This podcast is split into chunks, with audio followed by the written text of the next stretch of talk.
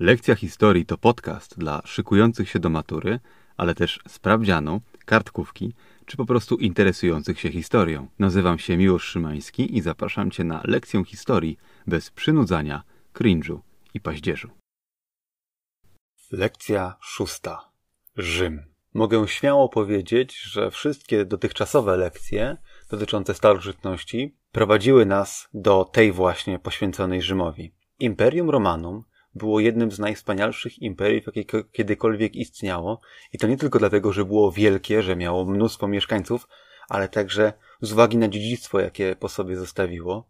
Mówię tu zarówno o dokonaniach naukowych, technicznych, ale też kulturze, nauce prawa, świadomości, jakie zostawiło w ludzkich umysłach, a także tego, że Imperium Rzymskie, a także temu, że Imperium Rzymskie zbudowało cywilizację europejską taką, jaką ją znamy dziś. Dokonań Rzymu nie da się ani przecenić, ani ogarnąć umysłem, ani tym bardziej wytłumaczyć podczas krótkiej podcastowej lekcji. W związku z powyższym, że materiał jest przeogromny, jest gigantyczny i trudno naprawdę byłoby o wszystkim opowiedzieć, dość powiedzieć, że kiedy studiowałem prawo, to wykład z prawa rzymskiego trwał e, przez cały semestr. E, I to dotyczyło tylko prawa i oczywiście nie całego.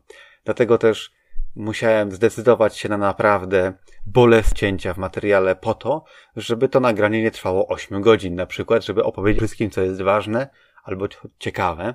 Dlatego też skupię się na rzeczach autentycznie najważniejszych po to, żeby zmieścić się w jednej lekcji. Żeby jakkolwiek sensownie wam opowiedzieć historię Rzymu w pigułce, zdecydowałem się na model iteracyjny tejże lekcji, to znaczy wyobraźcie sobie, jak wygląda skorupa ślimaka, jak zawija się i tworzy coraz większe, coraz większą spiralę. To tak można streścić, na czym polega model iteracyjny. Więc po kolei przyjęło się, że Rzym, miasto założone w 753 roku przed naszą erą i czas potem w Rzymie datowano ab urbe condita, od założenia Rzymu. W związku z powyższym dziś mamy rok 2020 według naszej rachuby czasu, według rzymskiej mielibyśmy 2773 ab urbe condita. Jeżeli chodzi o rozwój ustrojowy, po założeniu miasta było to miasto, państwo, w którym rządzili kolejni królowie. Następnie około 509 roku zaczyna nam się Republika Rzymska, która trwała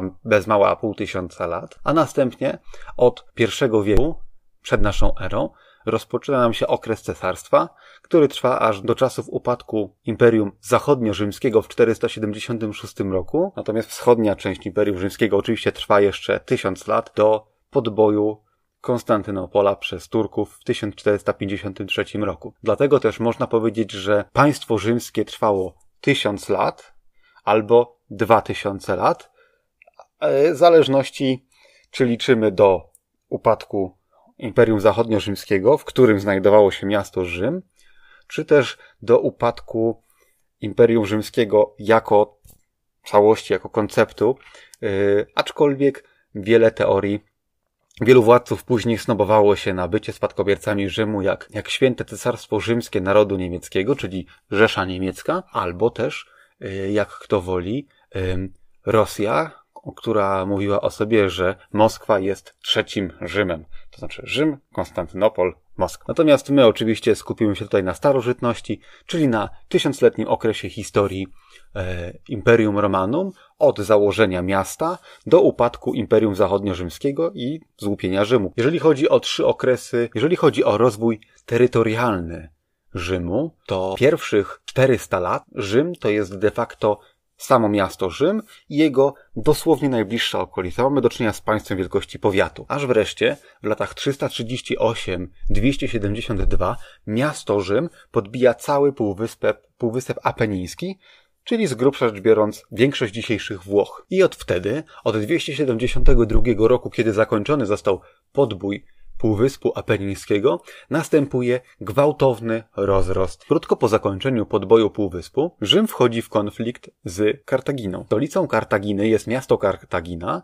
które mieści się w dzisiejszej Tunezji, którego ruiny mieszczą się w dzisiejszej Tunezji.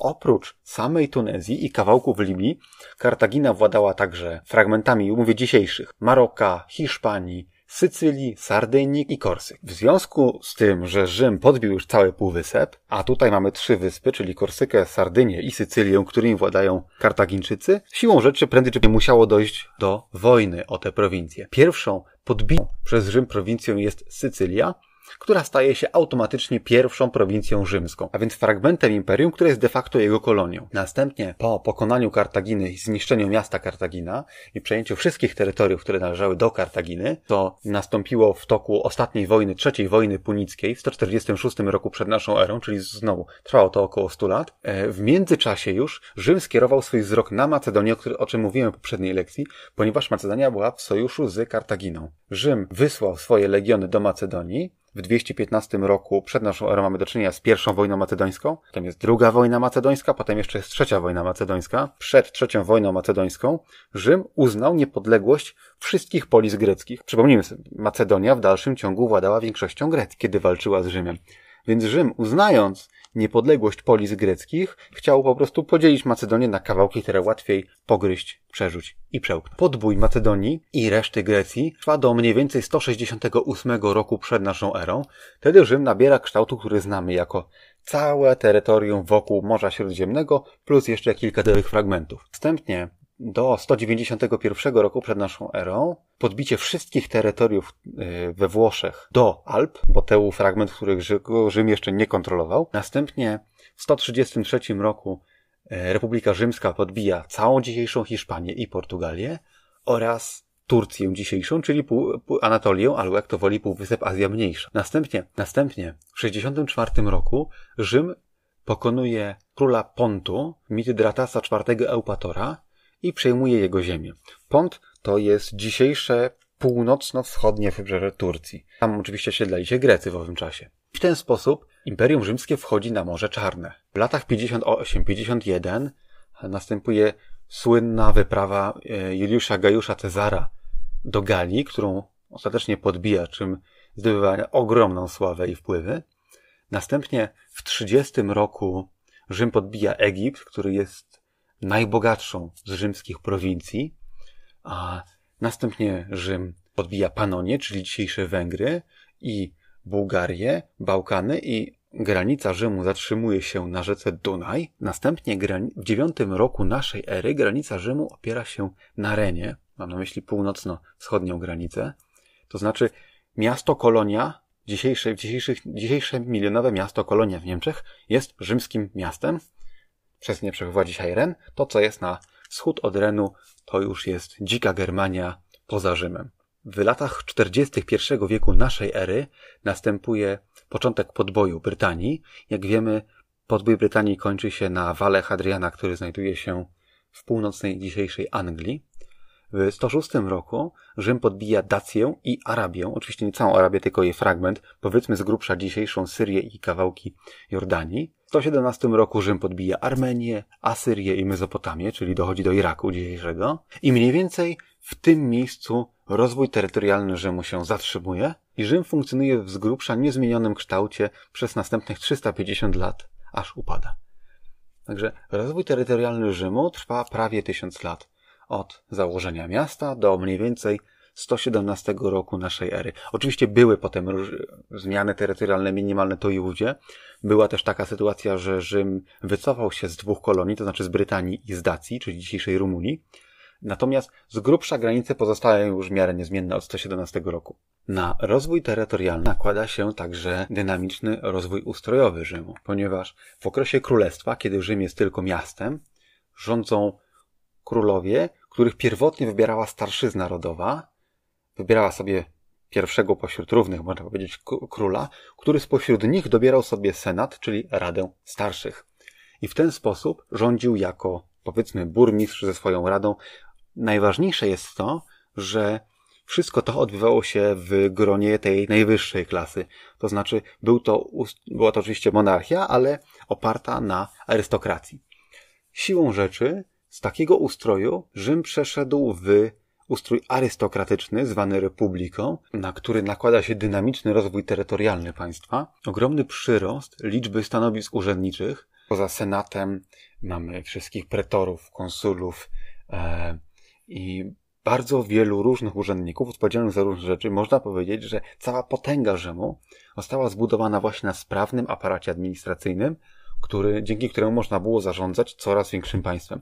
Póki Rzym był tylko miastem, sprawy były dosyć proste. Od boju Hiszpanii Anatolii zaczął przybierać z grubsza znane nam dzisiaj kształty, był państwem naprawdę gigantycznym i zarządzanie nim z jednego tylko miasta Rzym, całym imperium nie byłoby możliwe, gdyby nie to, że w tym Rzymie oraz w prowincjach powstawała rozbudowana, profesjonalna administracja. Ważne jest to, że z początku praca w administracji była bezpłatna, co tym bardziej promowało, żeby pracowali w niej e, przedstawiciele klas wyższych, ponieważ było ich stać na to, żeby poświęcić się niejako służbie publicznej. Z czasem jednak kolejne stanowiska były już opłacane i klasa urzędnicza z czasem się profesjonalizowała w tym znaczeniu, że ktoś nie był urzędnikiem dlatego, że był wielkim właścicielem ziemskim, który miał kaprys, żeby sobie popracować publicznie, społecznie, tylko ktoś zostawał urzędnikiem i pracował jako urzędnik i był całe życie urzędnikiem. W ten sposób zaczęła się wykluwać nowa klasa społeczna w Rzymie, to znaczy klasa urzędnicza. Oczywiście z początku byli to wyłącznie dobrze urodzeni, ale z czasem do stanowisk urzędniczych zaczęto koptować przedstawicieli klas niższych. Oczywiście był to proces powolny. Ja nie mam tutaj czasu i miejsca, żeby wydawać się w szczegóły. Generalnie należy zauważyć, że z czasem coraz więcej i więcej ludzi miało prawa polityczne, miało prawo pełnić funkcje urzędnicze i z czasem coraz więcej stanowisk urzędniczych było płatnych. Niemniej jednak te niższe klasy były reprezentowane bardzo słabo, miały swoich trybunów ludowych, których najpierw był jeden, potem było dwóch, potem nawet dziesięciu.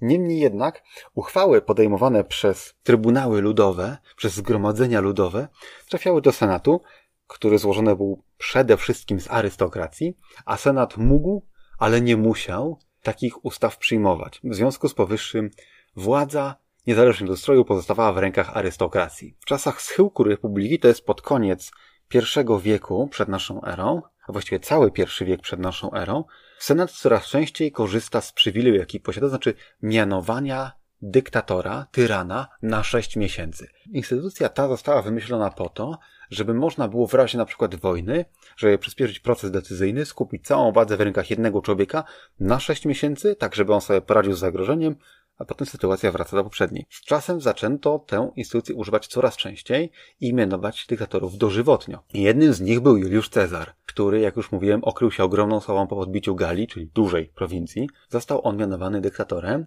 dożywotnio, no ale jak wiemy w 1944 roku przed naszą erą, dokładnie 15 marca w trakcie obchodów świąt Idów marcowych, został zasztyletowany przez grupę wysokich urzędników i arystokracji, na czele której stał jego własny protegowany, czyli Brutus. Wtedy też padły te słynne słowa i ty, Brutusie, przeciwko mnie.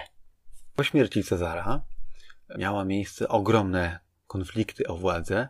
Doszło to w końcu do wojny domowej. Najważniejszym elementem tej wojny był spór pomiędzy Markiem Antoniuszem, który był w sojuszu z Kleopatrą i Oktawianem Augustem, ostatecznie zakończył się on tak, jak zapewne wiecie, że Marek Antoniusz i Kleopatra popełnili razem samobójstwo w 30 roku przed naszą erą, a Oktawian August został mianowany princepsem, czyli pierwszym senatorem, co automatycznie z czasem przybrał tytuł Cezara od Juliusza Cezara. To znaczyło, że on jest kolejnym e, Juliuszem Cezarem. Potem tego słowa zaczęto już używać jako oznaczenie cesarza, władcy z rosyjska cara, z niemiecka kaisera i tak dalej. Okres cesarstwa zaczyna nam się więc, można powiedzieć, w 27 roku przed naszą erą, a kończy się upadkiem Cesarstwa Zachodnio-Rzymskiego.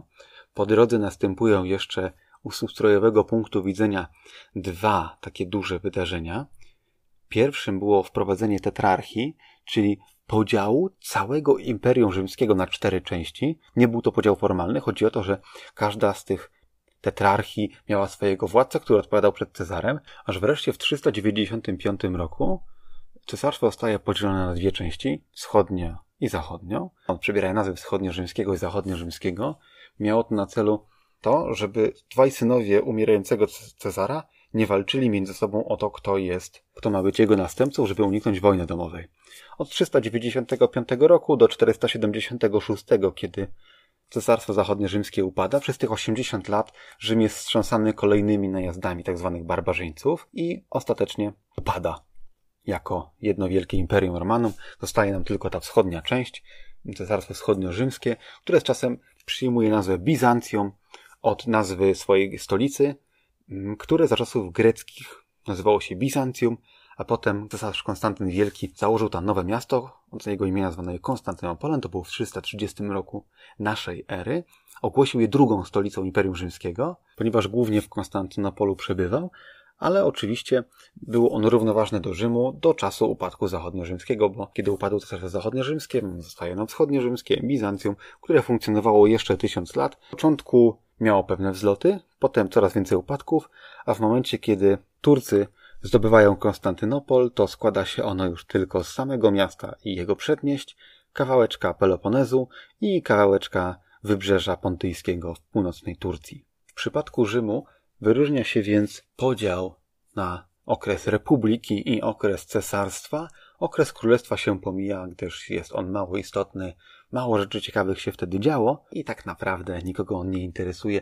Właściwie jedyna ważna rzecz, jaka wydarzyła się w okresie królestwa w Rzymie, to było oczywiście założenie miasta, a potem powstanie Republiki Rzymskiej. Także to są tylko dwie daty, które trzeba pamiętać. 753 rok przed naszą erą i 509, kiedy powstaje Republika.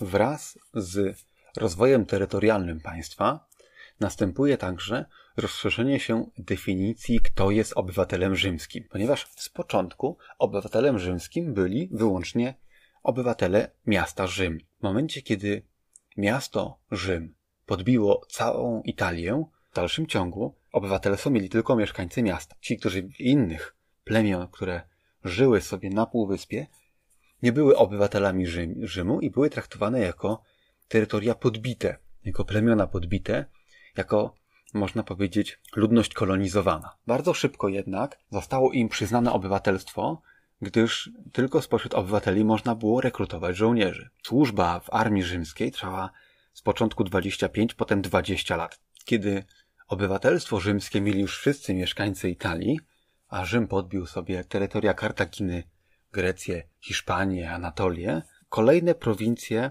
zależy od tego jak bardzo były nasycone rzymską kulturą, ich mieszkańcy otrzymywali prawo do rzymskiego obywatelstwa. Trwało to dość ślamazarnie i powoli, gdyż siłą rzeczy ci, którzy byli obywatelami Rzymu, niechętnie dzielili się władzą z tymi, którzy byli obywatelami Rzymu dopiero od niedawna. Tego, kiedy mówię na przykład o stanowieniu praw, o wyborze senatorów, urzędników itd., tak to wszystko dzieje się nie dość, że w obrębie wąskiej grupy arystokratycznej z początku, potem trochę szerszej, ale ciągle obejmuje to na przykład albo mieszkańców miasta, albo mieszkańców Italii jako takiej, podczas gdy większość imperium, którą oni rządzili, nie była zamieszkana przez obywateli, tylko przez ludność podbitą. Dlatego życie polityczne skupiało się generalnie wokół Italii z początku. Punktem przełomowym, który przetasowuje troszeczkę sytuację i określa raz na zawsze kwestię obywatelstwa, jest 212 rok. Zwróćcie uwagę, 212 rok. Rzym istnieje już w 212 roku. Rzym istnieje już przecież bez mała tysiąc lat. W tym 212 roku cesarz Karakala wydaje edykt, w którym uznaje za obywateli Rzymu wszystkich wolnych ludzi zamieszkałych na terytorium całego Imperium Romanum. To było niebagatelne, ponieważ w Rzymie, oprócz tego, że byli Rzymianie i nierzymianie, to podział był też na klasy społeczne, była arystokracja osobna, czyli patrycjusze, potem była ludność wolna, która składa się z kilku klas, gdyż to byli chłopi, to byli e, wzbogaceni, prawda, chłopi, wyzwoleni niewolnicy, a potem byli jeszcze niewolnicy. Struktura społeczna Rzymu się zmieniała i mówię, nie mamy czasu i miejsca na to, żeby ją dokładnie omawiać. Ważne jest to, że pełne prawa polityczne mieli tylko ci lepiej urodzeni, ci wyżej. Natomiast pozostali byli osobiście wolni, ale nie mieli wpływu na politykę. To jest podobna sytuacja jak była w Grecji. Bardzo podobny model. Karakala przyznaje wszystkim obywatelstwo rzymskie, to znaczy arystokracja lokalna, na przykład w Egipcie, nabrała możliwości wpływu na, na władzę w samym Rzymie.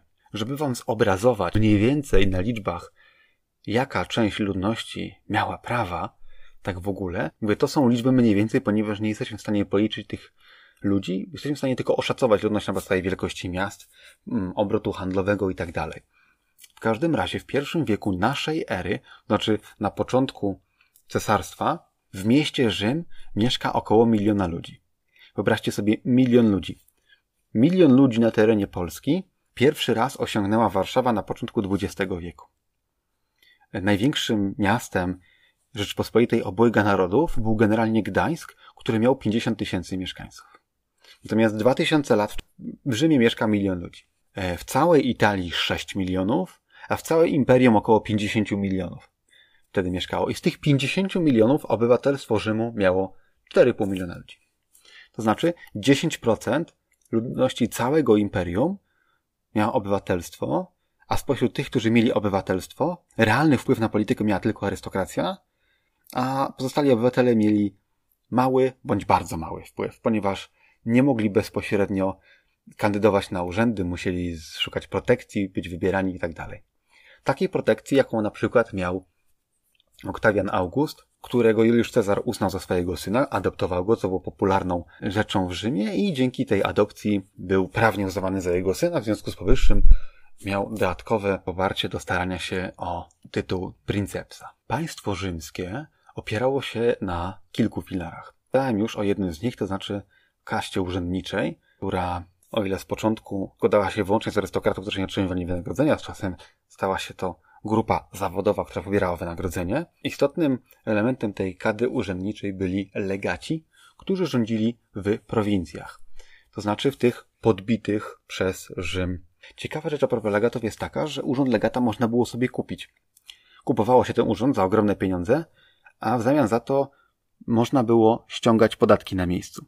Oczywiście oznacza to, że jak już ktoś zostawał legatem, to na miejscu podatki ściągał bezlitośnie, żeby jak najbardziej się wzbogacić, a przy okazji, żeby odzyskać pieniądze, które zainwestował w zdobycie tego urzędu. Kolejnym filarem, na którym opierało się państwo rzymskie, była oczywiście armia, która była ogromna i rosła wraz z wzrostem Imperium Rzymskiego. Generalnie armia rzymska składała się z legionów. Legionów było w zależności od sytuacji od 20 do 30, czasem więcej. Zasadniczo każdy z tych legionów składał się z plus minus 4, 5, 6 tysięcy żołnierzy. Legiony dzieliły się w zależności od czasów i od sytuacji na kohorty bądź na centurie, bądź jeszcze były inne jednostki podziału. W każdym razie ważne jest to, że każda centuria, jak sama nazwa wskazuje, to było około 100 ludzi. W każdym razie centurią dowodził centurion, 60 takich centurii tworzyło legion. Legiony miały stałe miejsca do siebie przypisane, w których stacjonowały, w których sprawowały kontrolę, były wysyłane na misje pacyfikacyjne, kiedy były powstania, strzegły granic, etc. W prowincjach spokojniejszych legionów było mniej, takich na przykład jak e, w dzisiejszej Hiszpanii legionów było mało, bo potrzeba było tylko jeden czy dwa do pilnowania porządku, a w prowincjach granicznych, takich jak na przykład Germania, legionów potrafiło stacjonować naraz i osiem. Z, jak mówiłem, wszystkich legionów było około 30, co daje nam z prostego rachunku mniej więcej 150-tysięczną armię. I ważne jest w tym momencie, żeby podkreślić to, że Imperium Rzymskie nie wymyśliło co prawda armii zawodowej, ale prowadziło ją w najbardziej doskonałą formę, w której nie było tak, jak było w innych krajach starożytnych, że była mała armia zawodowa, do której w razie wojny dokoptowywano bardzo dużo ludzi z zaciągu, poboru. E, natomiast tej armii całe legiony to byli żołnierze zawodowi, którzy w dodatku zapisywali się na służbę na 20 lat. I przez 20 lat służyli w legionie. Po odbyciu swojej legionowej służby, za którą oczywiście otrzymywali żołd, otrzymywali jakąś ziemię, na której się osiedlali i mogli sobie gospodarzyć, jeżeli nie chcieli pozostać w służbie.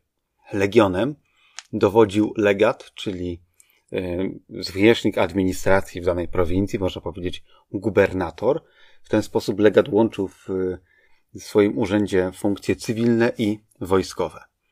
Jak już mówiłem, w Germanii legionów było osiem, a wiąże się to z tym, że bardzo często Rzym był atakowany właśnie od strony Germanii Począwszy od czasów podboju Germanii, który się nie udał, ponieważ rzymskie legiony 17, 18 i 19 przekroczyły Ren i udały się na wschód celem podboju Germanii. Kilkadziesiąt kilometrów od Renu weszły do lasu tretoborskiego. I w tymże lesie odbyła się bitwa, której rzymskie legiony nie miały żadnych szans, ponieważ nie mogły zastosować żadnego ze swoich standardowych manewrów, czyli na przykład żółwia, w którym legioniści, którzy stali po obrzeżach prostokątnej formacji trzymali pawęże, czyli te wielkie tarcze, jako zaporę od przeciwnika, a ci, którzy byli w środku, używali pawęży do nakrycia pozostałych od góry, tak żeby uniewrażliwić y, centurię od y, ostrzału y, oszczepami, strzałami czy, czy, czy z procy, ponieważ w gęstym lesie nie można było żadnej z tych formacji, ciężko zbrojni legioniści musieli toczyć pojedynki z przeciwnikiem, a przeciwko nim stanęli Germanie z plemienia Cherusków, którym dowodził Herman po niemiecku, Arminus z łaciny, który był dowódcą Cherusków, przywódcą plemienia Cherusków, ale wychowany był w Rzymie, nauczony rzymskiej myśli, rzymskiej taktyki wojskowej, wiedział doskonale w jaki sposób Rzymianie walczą i wiedział jak ich pokonać, co też mu się udało. Trzy legiony zostały unicestwione, wybite niemal do ostatniego legionisty. Była to jedna z najbardziej sromotnych porażek w historii Rzymu, dlatego też nigdy później 17, 18 i 19 legionu nie odtworzono. Legiony leciały 15, 16, 20. Sam Herman otrzymał ogromny pomnik, który stoi w lesie tretoborskim, nieopodal miasta Bielefeld. Oczywiście w przypadku tak wielkiego imperium regułą było to, że legiony wygrywały bitwy, które toczyły, bo inaczej imperium oczywiście by się nie rozrosło. W otwartym polu poziom wyszkolenia zawodowych legionistów, którzy służyli, jak mówiłem, 20 lat, był absolutnie niedościgniony dla wszystkich armii, które były zbierane ad hoc w razie wojny. Dlatego też na przykład, gdy Rzymianie podbijali Galię, na które wysłali legiony pod dowódcą Gajusza Juliusza Cezara. Przeciwko nim stawali Galowie, którzy mm, znali walkę w formacji, ale tą formacją była linia. Nie, nie, nie potrafili poradzić sobie z centuriami, które nacierały w formacji jeża. Mogli ich oskrzydlić, ale taki jeż z każdej strony był otoczony pawężem. Próbowali ich ostrzeliwać, ale nie dało się, bo przecież byli nakryci tymi pawężami. Poza tym mimo że te centurie mogły wyglądać ślamazarnie ustawione w prostokąt, były bardzo manewrowe, ponieważ żołnierze trenowali latami wykonywanie komend polegających na zmianie formacji, na szybkiej zmianie szyku, ustawienia i dość powiedzieć, że jeżeli ktoś coś robi przez wiele lat, to będzie to zawsze robił lepiej niż ktoś, kto robi to od czasu do czasu. Stąd zawodowa armia, która jest niezwykle droga w utrzymaniu, jest też niezwykle skuteczna w porównaniu do partyzantki lub znanego z Rzeczypospolitej obojga narodów pospolitego ruszenia, w którym mogą być ludzie doświadczeni w walce, ale mogą być tacy, którzy szable noszą tylko do parady. Legioniści zajmowali się nie tylko walką, ale także pomagali w administrowaniu mm, prowincjami, a także budowali umocnienia, rozliczne mury, które kazali zbudować kolejni cesarze, na limesach, czyli granicach imperium.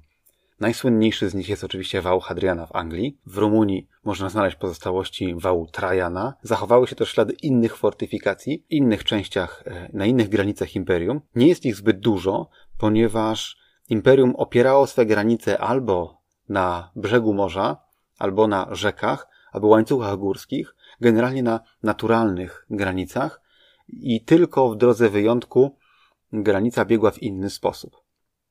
Tak jak na przykład miało to miejsce w prowincji Dacia, czy dzisiejszej Rumunii, gdzie część prowincji znajdowała się po jednej stronie Karpat, część po drugiej i przez to, że Dacia nie była otoczona w całości jakimiś naturalnymi granicami, górami bądź rzekami, okazało się, że administrowanie tą prowincją jest zwyczajnie zbyt drogie. Trzeba tam trzymać zbyt dużo wojska, nie ma sensu budować zbyt wielu murów i Rzymianie po 150 latach z Daci się wycofali.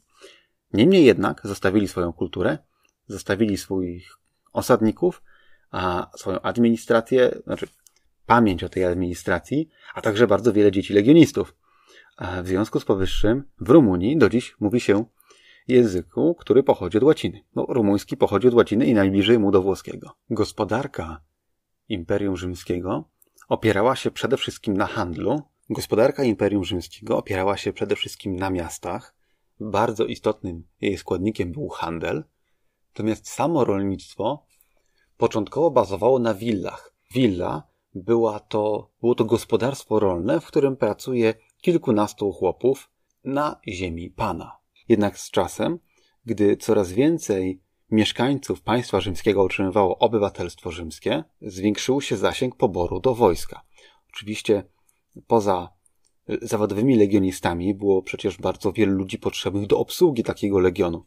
Tych, którzy ciągną tabory, tych, którzy reperują broń i zbroje legionistów, tych, którzy wspomagają ich w inny sposób. W związku z powyższym bardzo wielu ludzi było branych do wojska nie do walki, ale do pomocy. Służby pomocnicze. Nikt nie pytał chłopów, czy chcą iść do wojska, czy nie, po prostu musieli. Często się zdarzało tak, że była jakaś kampania, w której potrzebna była określona liczba ludzi do pomocy, byli oni brani ze wsi, szli na kilka miesięcy, na rok, po czym wracali i musieli wrócić do pracy w polu. Oczywiście, jeżeli nie dokonali zbiorów, no to nie zarobili. Otrzymywali jakiś tam żołd, ale on nie wystarczał na pokrycie strat, które cierpieli wskutek tego, że przez rok nie uprawiali własnej ziemi. W związku z powyższym wielu z nich popadało w długi. Jak popadali w długi, to sprzedawali swoją ziemię wielkim właścicielom ziemskim, których latyfundia rosły. Poza tym, coraz popularniejsze zaczęło się stawiać ruch tak zwanego kolonatu. Polegało to na tym, że pan ziemski dzierżawił swoją ziemię chłopowi, a chłop zobowiązywał się, że będzie mu corocznie odpracał udziałem w zbiorach. I bardzo wielu naukowców zauważa w tym miejscu początek e, średniowiecznego europejskiego feudalizmu, który oparty był o to, że władzę nad chłopcem miał właściciel ziemi, którą ci chłopi uprawiali. Bierze się to stąd, że koloniści na tej dzierżawionej od pana ziemi z czasem mieli coraz mniej praw, ponieważ okazało się, że znacznie łatwiej jest administrować wielkim imperium wtedy, gdy z, ze stolicy nie muszą iść rozkazy bezpośrednio do każdego chłopa, tylko idą do wielkich panów. A ci wielcy panowie rządzą już sobie na swoim udzielnym, prawda, królestewku, które składa się z kilku albo kilkunastu wsi. W związku z powyższym oni płacili podatki, te podatki zależały od ilości ziemi albo ilości ludzi, którzy u nich pracowały. Poza tym ci ludzie, którzy u nich dzierżawili te działki, nie mieli prawa do sądu jak prawdziwi obywatele, tylko osądzeni byli swoje, przez swojego pana, który wymierzał im sprawiedliwość i stawał się de facto panem ich życia i śmierci. Co jest już dobrze znane z sytuacji Rzeczypospolitej obojga narodów, której pan na Włościach decydował o wszystkim, co związane było z życiem chłopów, którzy, którzy obrabiali jego ziemię i to on de facto był ich władcą, a więc oni byli praktycznie rzecz biorąc niewolnikami ponieważ bez zgody swojego pana nie mogli niczego uczynić, mimo że nikt ich przecież nie nazywał niewolnikami. Także z czasem sytuacja chłopstwa zaczęła przypominać, odzwierciedlać tę ze stolicy, to znaczy ich lokalny latyfundysta stawał się niejako Cezarem, który decydował o wszystkim, co było związane z ich życiem. Ci latyfundyści odpowiadali przed lokalnym legatem, czyli gubernatorem prowincji, który odpowiadał przed Cezarem i na każdym szczeblu zasadniczo było tak, że jest niemal pełna władza tego wyżej. Jednak w drugim, trzecim wieku okazało się, że taniej jest produkować żywność nie w latyfundiach, w których pracują lokalni chłopi, a taniej jest obrabiać pola niewolnikami, ponieważ Rzym toczył mnóstwo wojen i pojmował bardzo wielu niewolników, którzy przecież mogli sprawić się e, pracując w polu. A tymczasem tych chłopów można było im nadać rzymskie obywatelstwo, wcielić do rosnącej wciąż armii i wysłać z legionami w podbój kolejnej prowincji, która przyniesie kolejnych niewolników, kolejne bogactwa i kolejne urzędy.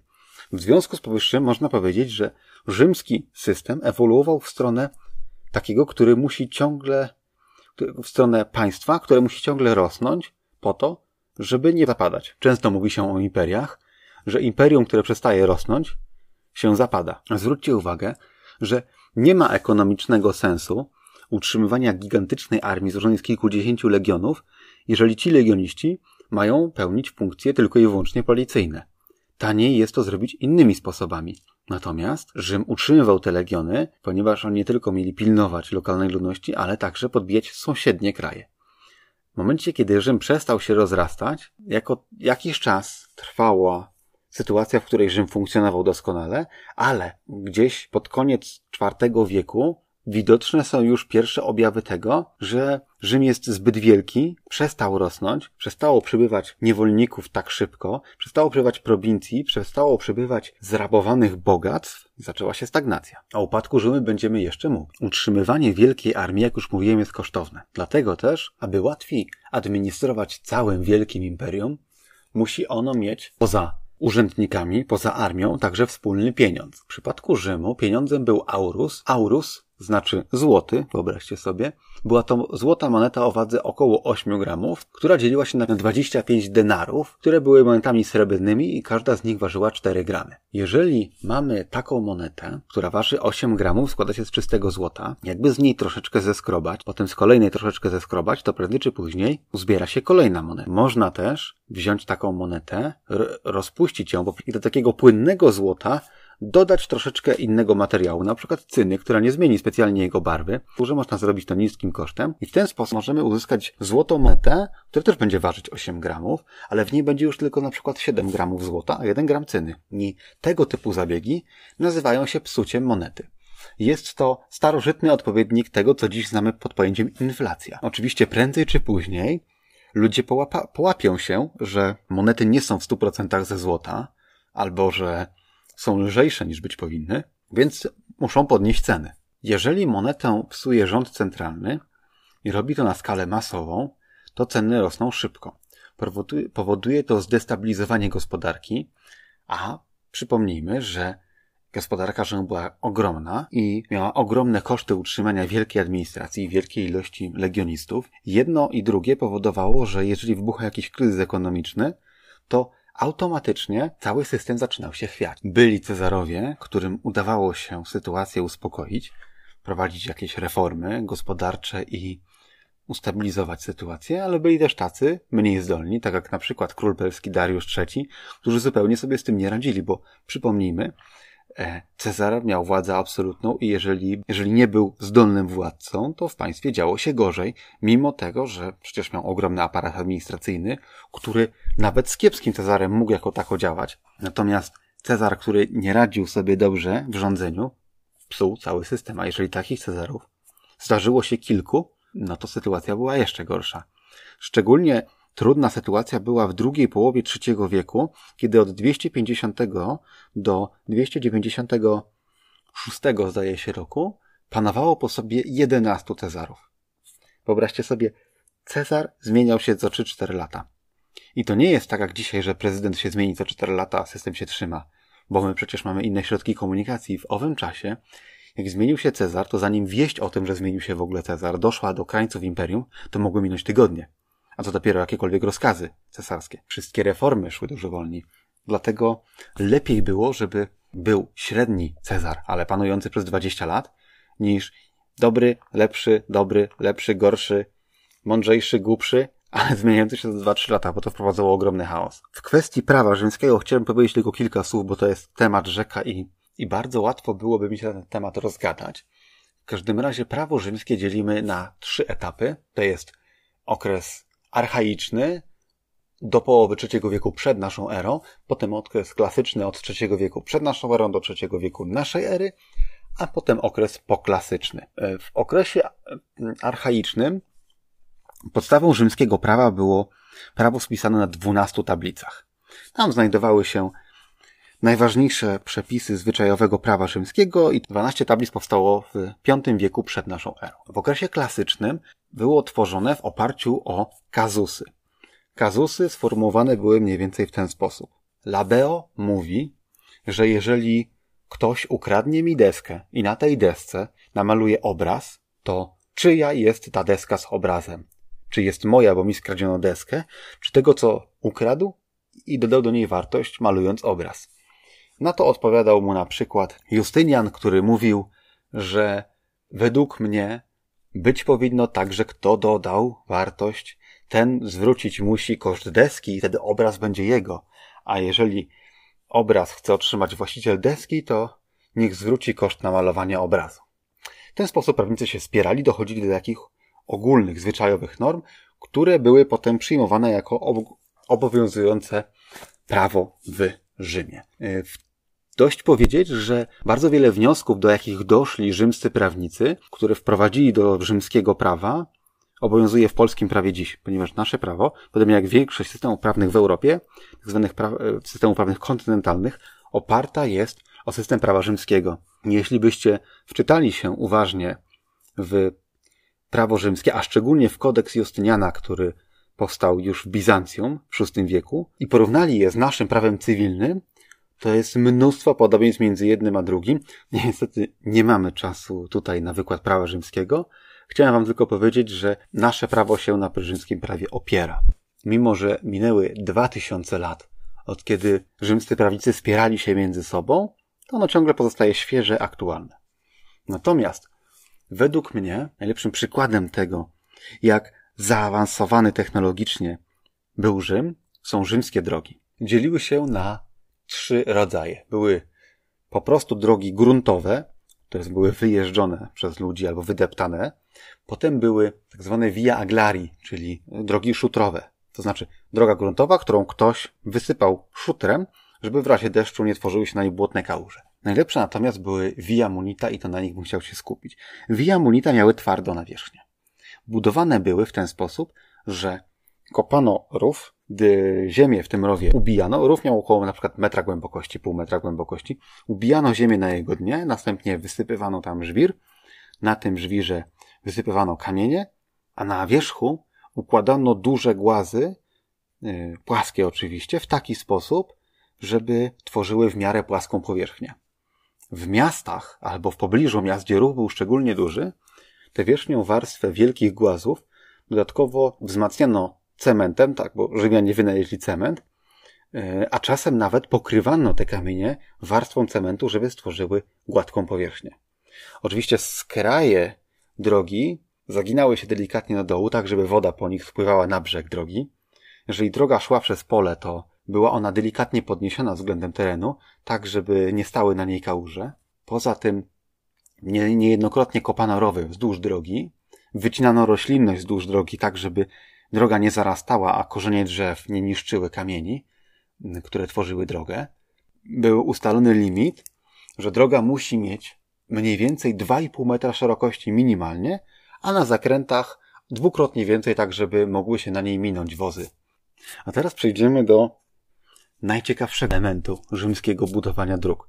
Otóż co każdą milę stawiano słup. Na tym słupie wyryte były informacje, jakiej odległości znajdują się następne miejscowości od tego słupa. Tak zwane słupy, słupy milowe z łaciny malario. I teraz Słowo mila również pochodzi z łaciny.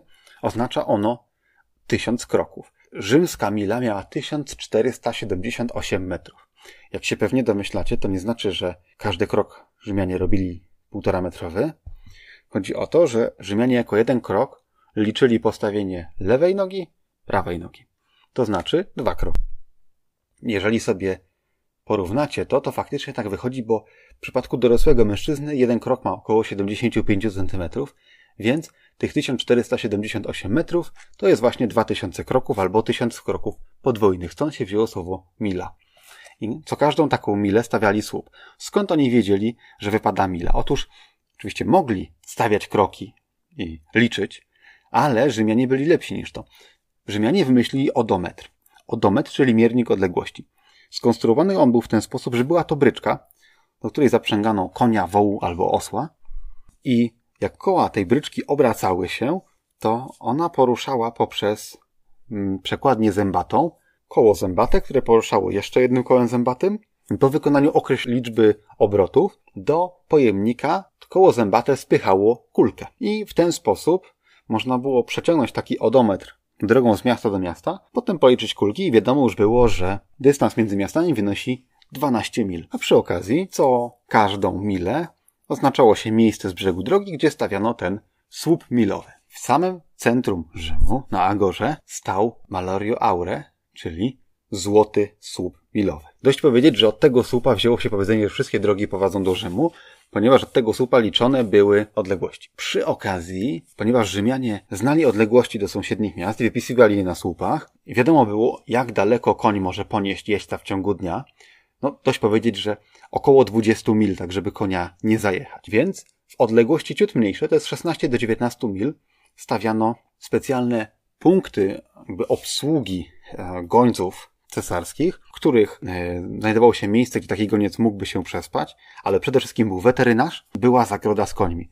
Goniec niosący cesarski rozkaz jechał tych 16 do 19 mil, zatrzymywał się w takim, nazwijmy to, punkcie obsługi, e, na takiej stacji, podmieniał konia i jechał dalej. Mógł ewentualnie coś zjeść i jechać dalej. Dzięki temu cesarska poczta, jeżeli naprawdę było to coś ważnego i on musiał po prostu jechać i zmieniać konia za koniem, była w stanie przebyć 50 mil w ciągu jednego dnia. To jest 75 kilometrów.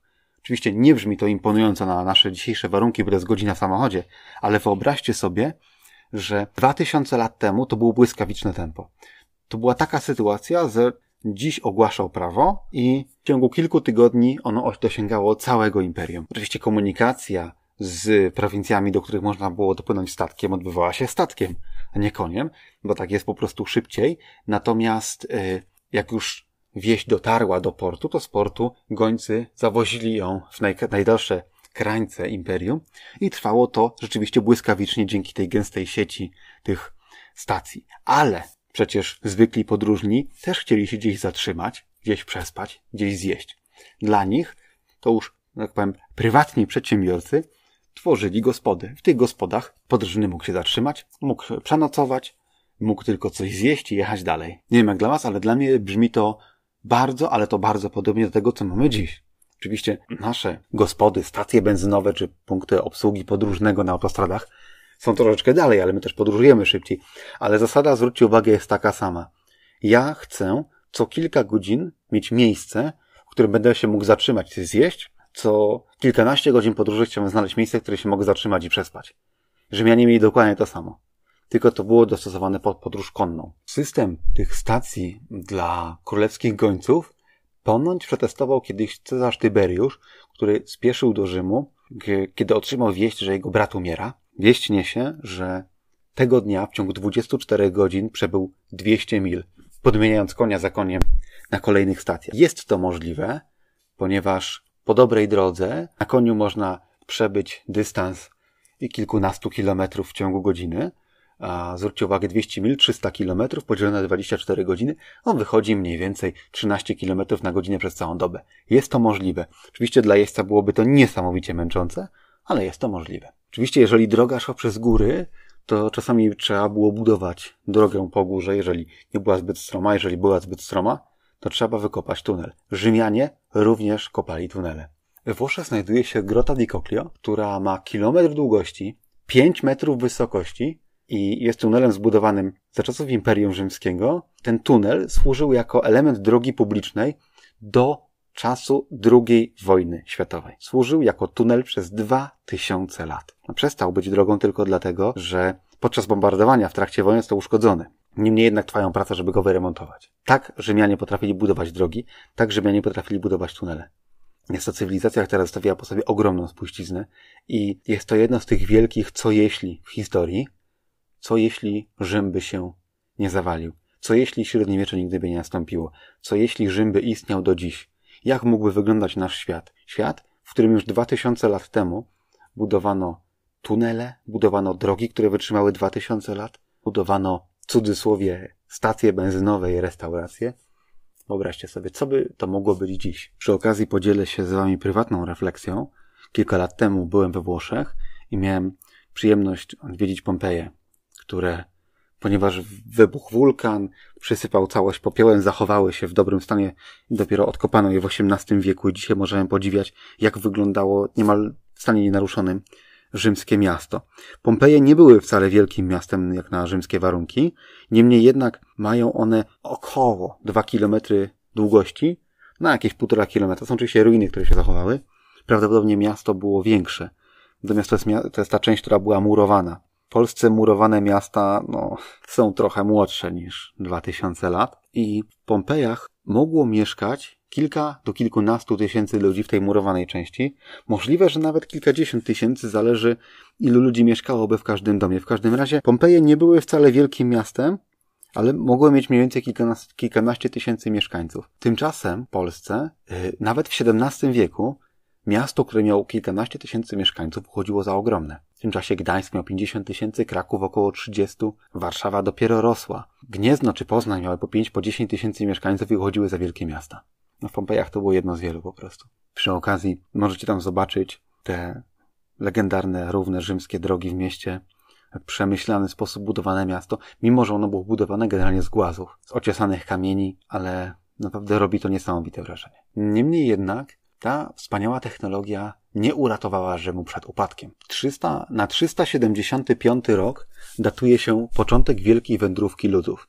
Wywołana ona była tym, że z centralnej Azji napływały fale kolejnych plemion, tak zwanych barbarzyńców, innymi Hunów, na przykład bar, tych bardziej znanych, którzy parli z podbojami na zachód i w miarę jak oni przesuwali się na zachód, to wypychali kolejne ludy dalej na zachód. W ten właśnie sposób y, przodkowie nasi, Słowianie, dotarli z terenów dzisiejszej zachodniej Rosji na teren dzisiejszej Polski. Niemniej jednak tej wielkiej wędrówce ludów udział brali także Germanie, szczególnie Goci, Wizygoci i Wandalowie. I wszyscy oni z różnych stron atakowali Rzym, łupili przygraniczne miasta, palili je i starali się wykroić coś dla siebie.